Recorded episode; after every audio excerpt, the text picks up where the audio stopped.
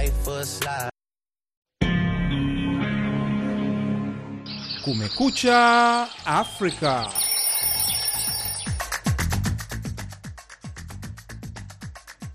Hii ni idhaa ya Kiswahili ya Sauti ya Amerika, VOA, ikitangaza kutoka mjini Washington DC. Karibu katika matangazo ya Kumekucha Afrika. Bila shaka, hujambo msikilizaji, popote pale unapotusikiliza. Mimi jina langu ni Idi Ligongo Naitwa Mkamiti Kibayasi. Tunakukaribisha kwenye matangazo yetu ya leo Ijumaa, Januari 12 mwaka 2024. Tunasikika kupitia redio zetu shirika katika eneo zima la Afrika Mashariki pamoja na maziwa makuu. Tunapatikana pia kupitia mtandao wetu voa swahili.com.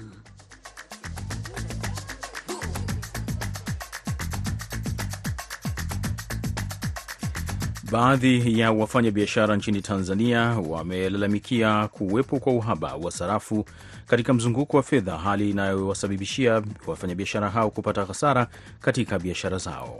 Upatikanaji wa sarafu umekuwa ni changamoto sana kwetu sisi wafanyabiashara. Yaani sasa hivi imekuwa kupata sarafu kwa ajili ya kurudisha chenji ni changamoto. Na watafiti nchini Australia wamegundua kuwa joto kali zaidi lililorekodiwa mwaka jana liliathiri sana mzunguko wa maji duniani na kuchangia dhoruba kali, mafuriko pamoja na ukame. Hizo ni baadhi tu ya ripoti ambazo tumekuandalia katika matangazo yetu ya asubuhi ya leo, lakini kwanza kabisa tunaanza na habari za dunia. Hapa zinasomwa na Mkamiti Kibayasi.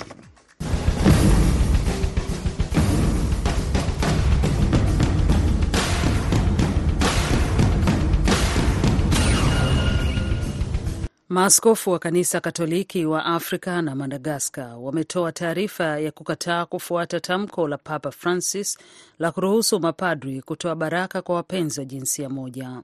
Taarifa iliyotolewa iliyotiwa saini na kardinali wa Congo Fridolin Ambongo kwa niaba ya mkutano wa mabaraza ya maaskofu wa Afrika na Madagaskar au SECAM ilisema vyama hivyo vilifuata matakwa ya Mungu.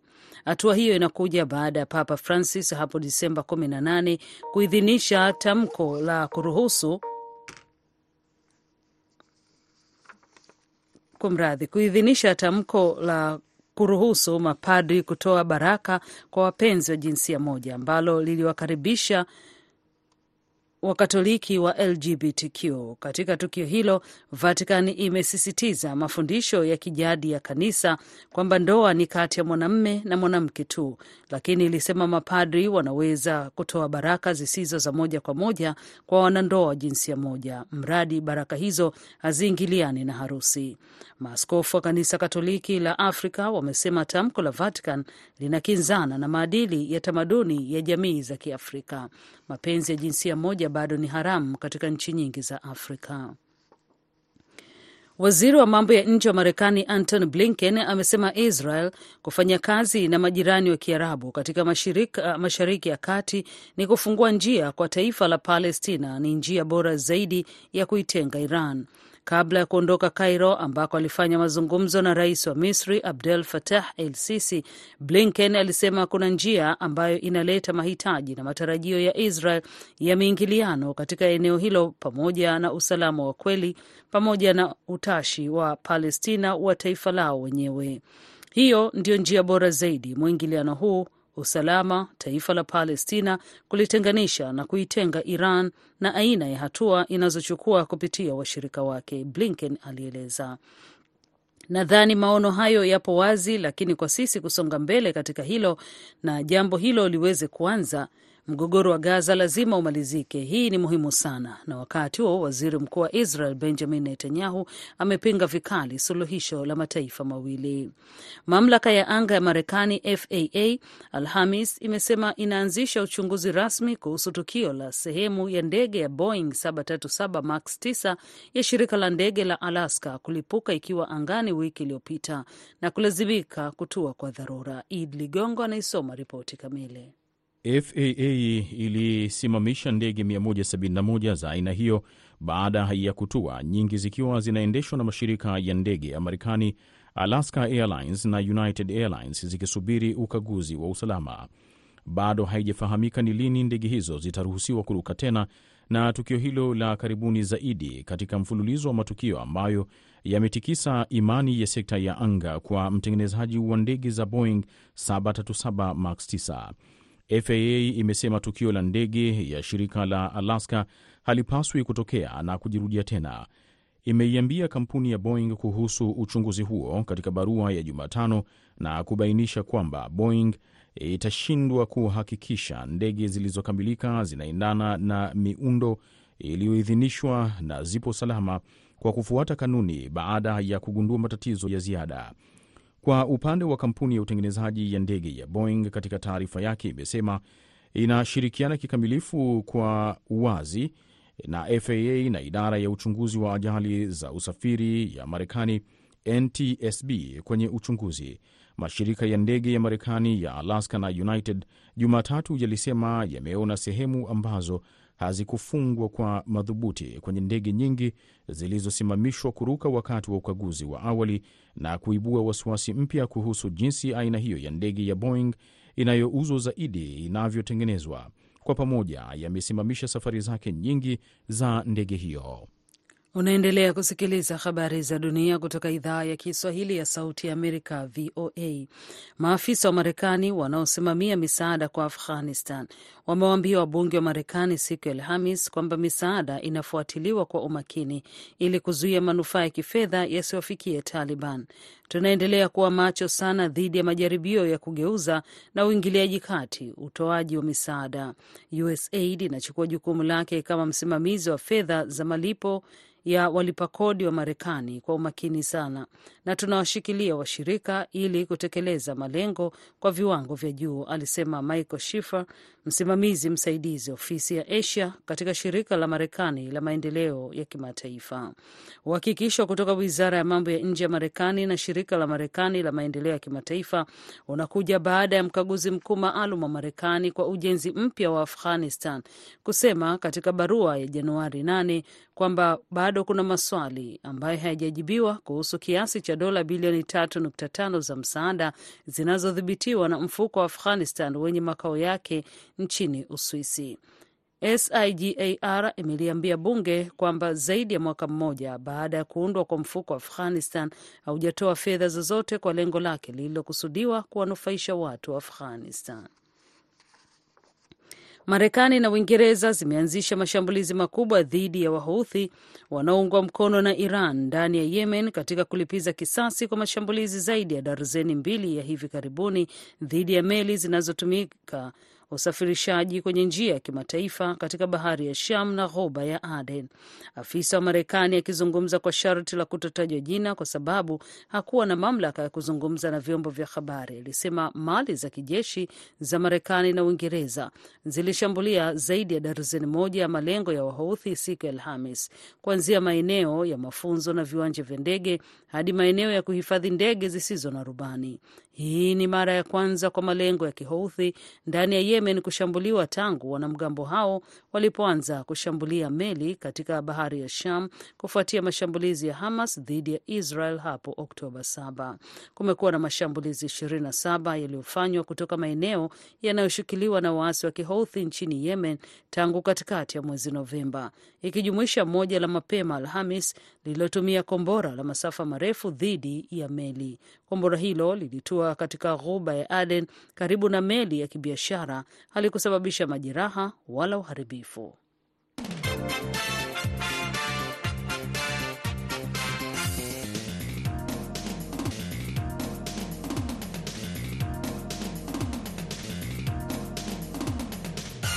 Unasikiliza Kumekucha Afrika ya idhaa ya Kiswahili ya Sauti ya Amerika, na moja kwa moja tunaelekea katika ripoti zetu, ambapo baadhi ya wafanyabiashara nchini Tanzania wamelalamikia kuwepo kwa uhaba wa sarafu katika mzunguko wa fedha, hali inayowasababisha wafanyabiashara hao kupata hasara katika biashara zao, huku Benki Kuu ya Tanzania ikielezea sababu ya uhaba ni kutokana na baadhi ya wananchi kutozitunza sarafu hizo bila kuzitumia, na hivyo kuwataka wananchi hao kuzirejesha fedha hizo katika mabenki.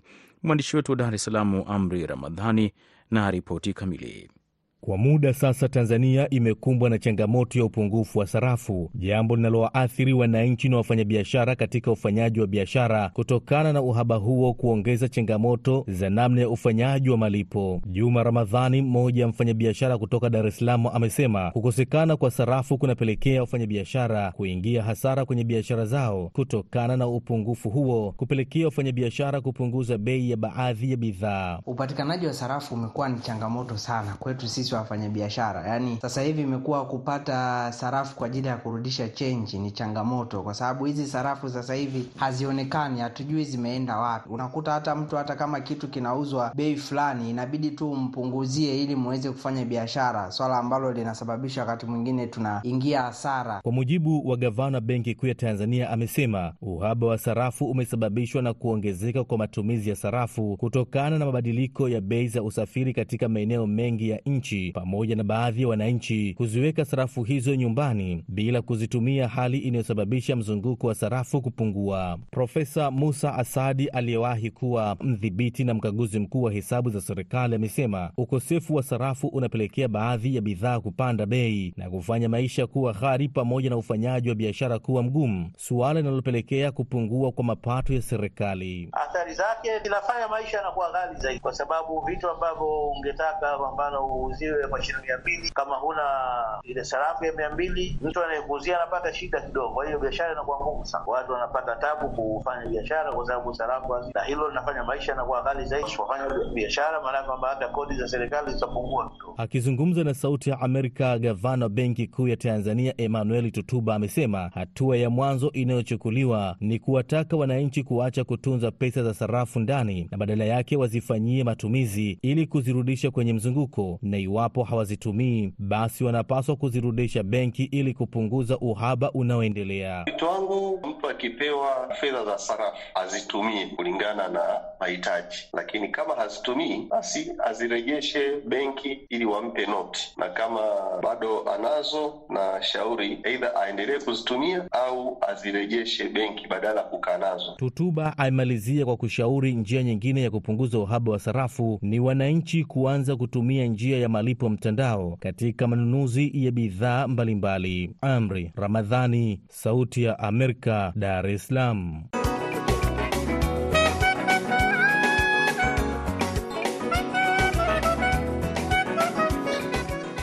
Unaendelea kusikiliza Kumekucha Afrika ya idhaa ya Kiswahili ya Sauti ya Amerika, na hivi sasa tunamwalika tena Mkamiti Kibayasi kwa ajili ya habari zaidi za dunia.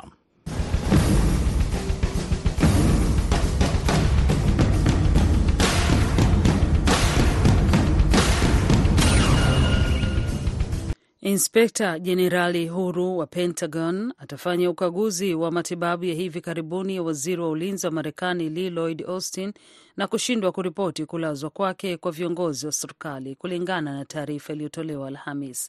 Lengo la ukaguzi ni kuchunguza majukumu, kanuni, utaratibu, majukumu na hatua zinazohusiana na kulazwa hospitali kwa waziri wa ulinzi hapo Disemba mwaka 2023 hadi Januari 2024, ilisema taarifa hiyo. Pentagon ilikiri wiki hii kwamba Austin alipelekwa na gari la wagonjwa hadi hospitali hapo Januari mosi na kuwekwa katika chumba cha wagonjwa mahututi baada ya kupata matatizo kutokana na upasuaji wa tezi dume uliofanywa Disemba 22. Austin aligunduliwa ana saratani ya tezi dume mapema mwezi Disemba, lakini masuala ya afya ya Austin hayakuwekwa wazi kwa baadhi ya wasaidizi wakuu hadi Januari 2 na White House haikuharifiwa hadi Januari 4. Rais wa zamani wa Marekani Donald Trump alimshutumu mwendesha mashtaka na jaji wakati wa kufunga hoja Alhamis katika kesi yake ya udanganyifu wa biashara huko New York. Alimkosoa mwanasheria mkuu wa serikali na mtaalam wa sheria walikuwa wakijaribu kuvuruga kampeni yake ya urais 2024 anayoangazia ushindi wa kurudi White House.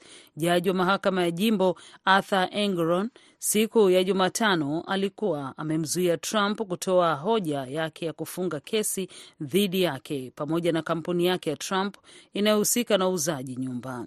Serikali ya jimbo inadai kuwa yeye na maafisa wa kampuni mara kwa mara waliongeza thamani ya mali za kampuni yao ili kupata viwango vyenye mikopo mipya katika benki, lakini Engoron alikaidi na kumruhusu Trump kuzungumza baada ya wakili wake kumaliza kukanusha rasmi kesi ya jimbo hilo, akitaka Trump na kampuni hiyo kupigwa faini ya dola milioni mia tatu na sabini na kuzuiwa kuendelea kufanya biashara huko New York, makazi ya Trump kabla ya kushinda uchaguzi wa rais wa mwaka 2016.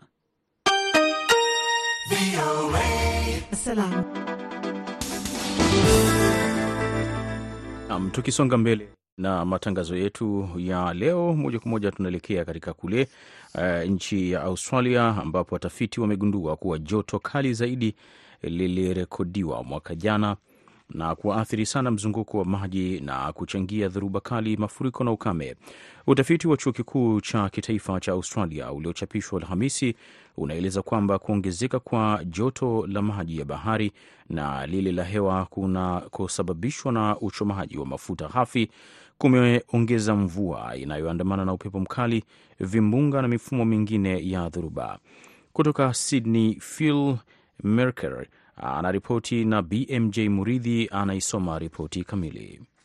Hali ya hewa duniani inazidi kusababisha matukio yenye athari mbaya kulingana na utafiti mpya wa chuo kikuu cha kitaifa cha Australia. Utafiti huo uliotolewa Alhamisi ulisema kwamba dhoruba kali na vimbunga vimesababisha uwepo wa maji zaidi kuliko ilivyokuwa zamani na ukame unaendelea kwa kasi zaidi. Uchomaji wa mafuta ghafi umeelezwa na waandishi wa ripoti hiyo kama mchangiaji mkubwa zaidi wa ongezeko la joto duniani. Wanasema kuwa baadhi ya majanga mabaya zaidi ya mwaka 2023 yalihusishwa na vimbunga vikali ambavyo vilileta mvua kubwa katika nchi kama Libya, Msumbiji, Myanmar, New Zealand na Australia. Ukosefu wa mvua na joto la juu ulizidisha ukame kwa muda mrefu huko Amerika ya Kusini, sehemu za Afrika na vilevile maeneo ya Mediterranean.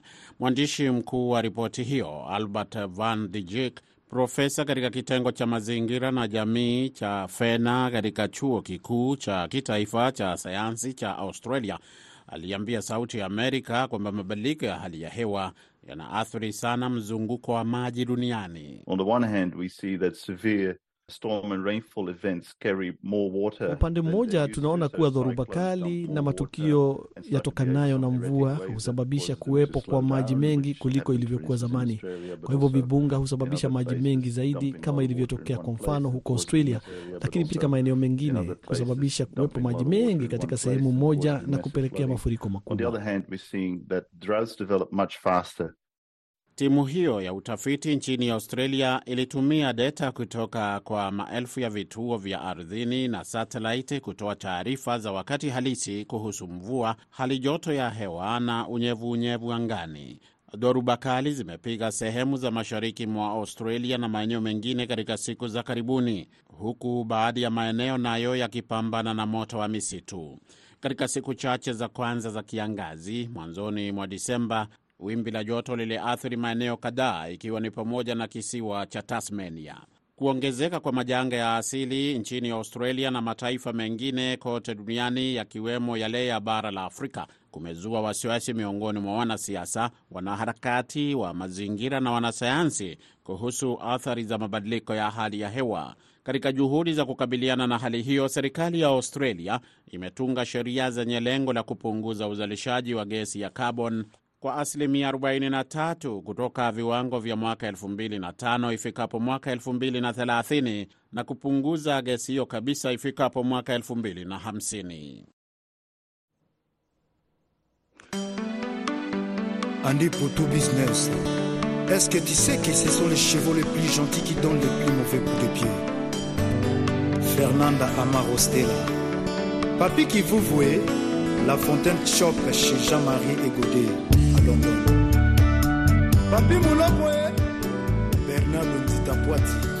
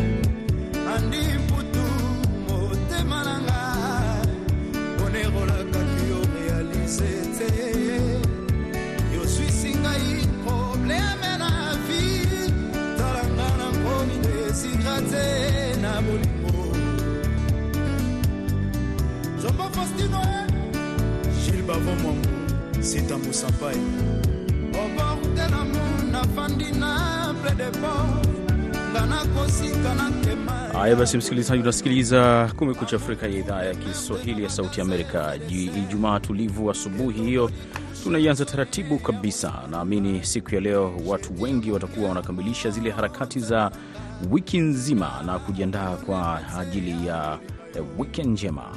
Basi matangazo hayo unasikiliza kupitia washirika wetu popote pale e, ulipo na vilevile vile kwenye mtandao wetu wa www voa swahili.com. Matangazo haya ya Kumekucha Afrika yanakujia moja kwa moja kutoka jiji kuu la Marekani, Washington DC.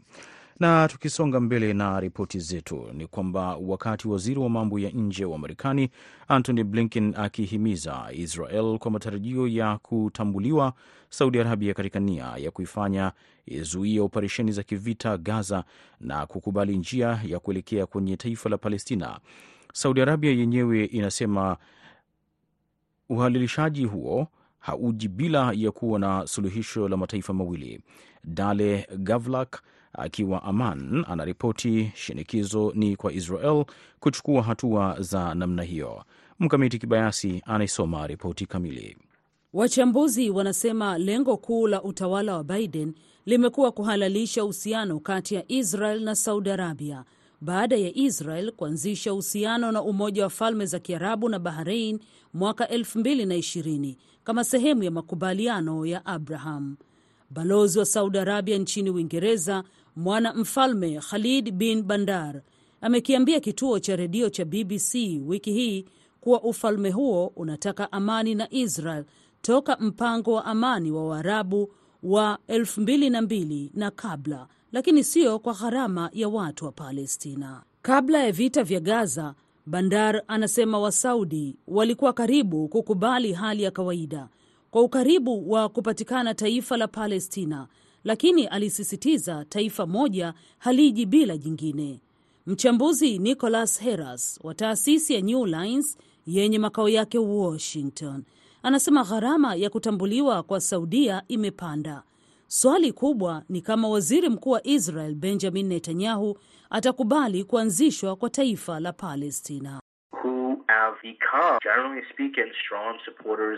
Wafuasi wakubwa wa harakati za Palestina katika kipindi cha mzozo wa sasa, ni wazi kwamba kuna mkanganyiko katika Guba, ikiwa ni pamoja na Emarati, Bahrain na mataifa mengine, na Netanyahu mwenyewe walifikia makubaliano.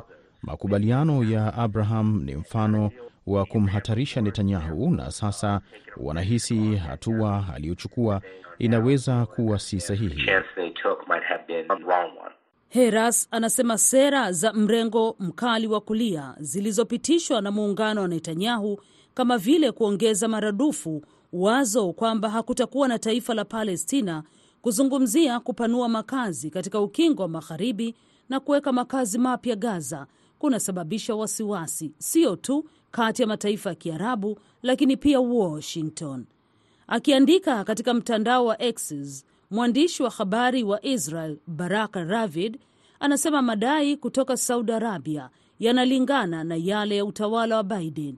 Anaashiria matamshi ya waziri wa mambo ya nje wa Marekani Anton Blinken ambayo inaonekana aliwaambia viongozi wa Israel wiki hii. Anaendelea kueleza kwamba Saudi Arabia inataka kurekebisha uhusiano na Israel baada ya vita vya Gaza kumalizika, lakini haitakubali lolote ikiwa serikali ya Israel haitakubali kanuni ya suluhisho la mataifa mawili ya Palestina na Israel.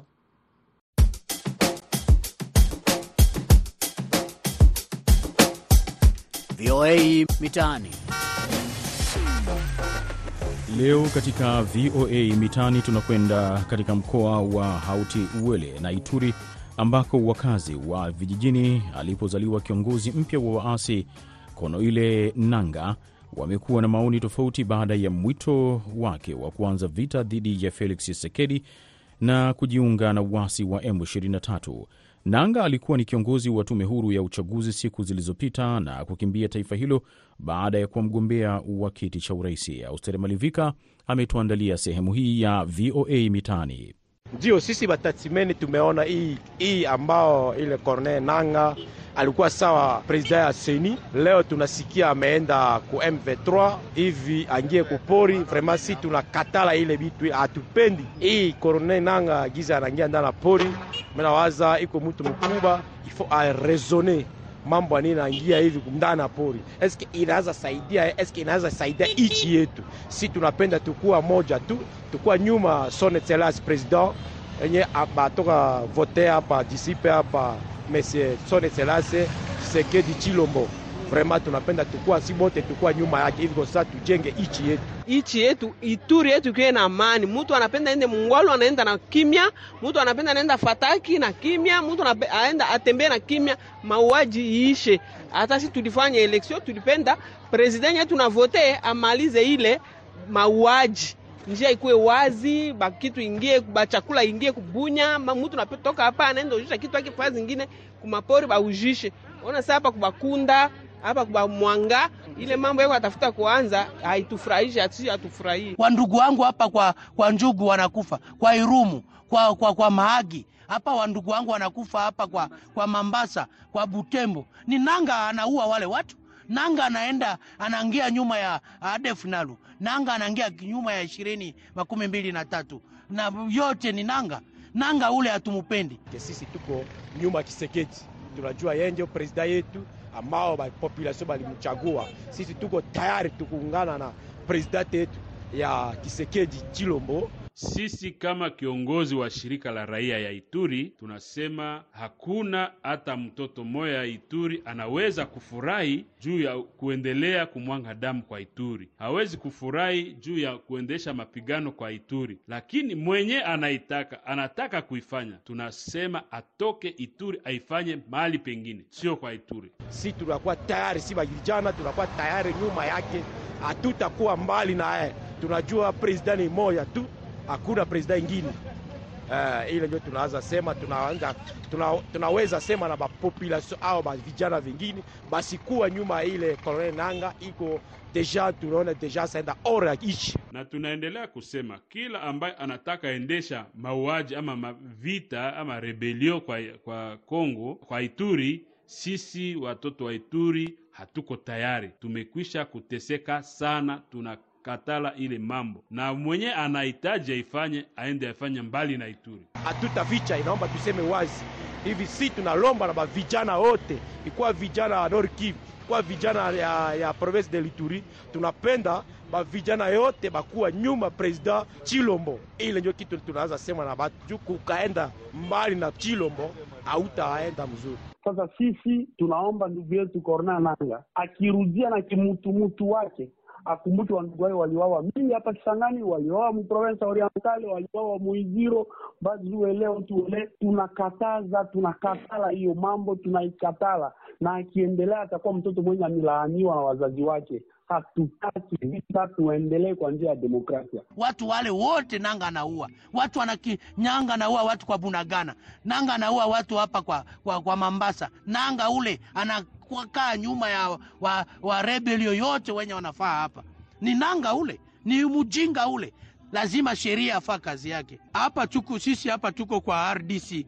RDC hakuna hata mtu mmoja atakamata government kwa nguvu, wao utakuwa rais kwa nguvu. Sisi rais yetu ni ukuwa rais, sherti upita kwa kura. Kama hakuna kura, hautakuwa rais. Sasa ule mjinga Nanga anaua watu wengi juu ya kuwa rais, juu ya nini?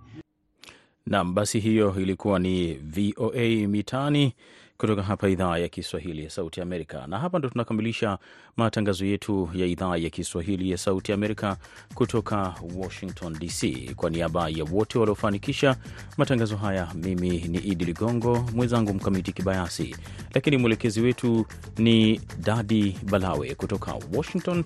Tunakuambia shukran kwa kuwa nasi na Ijumaa njema.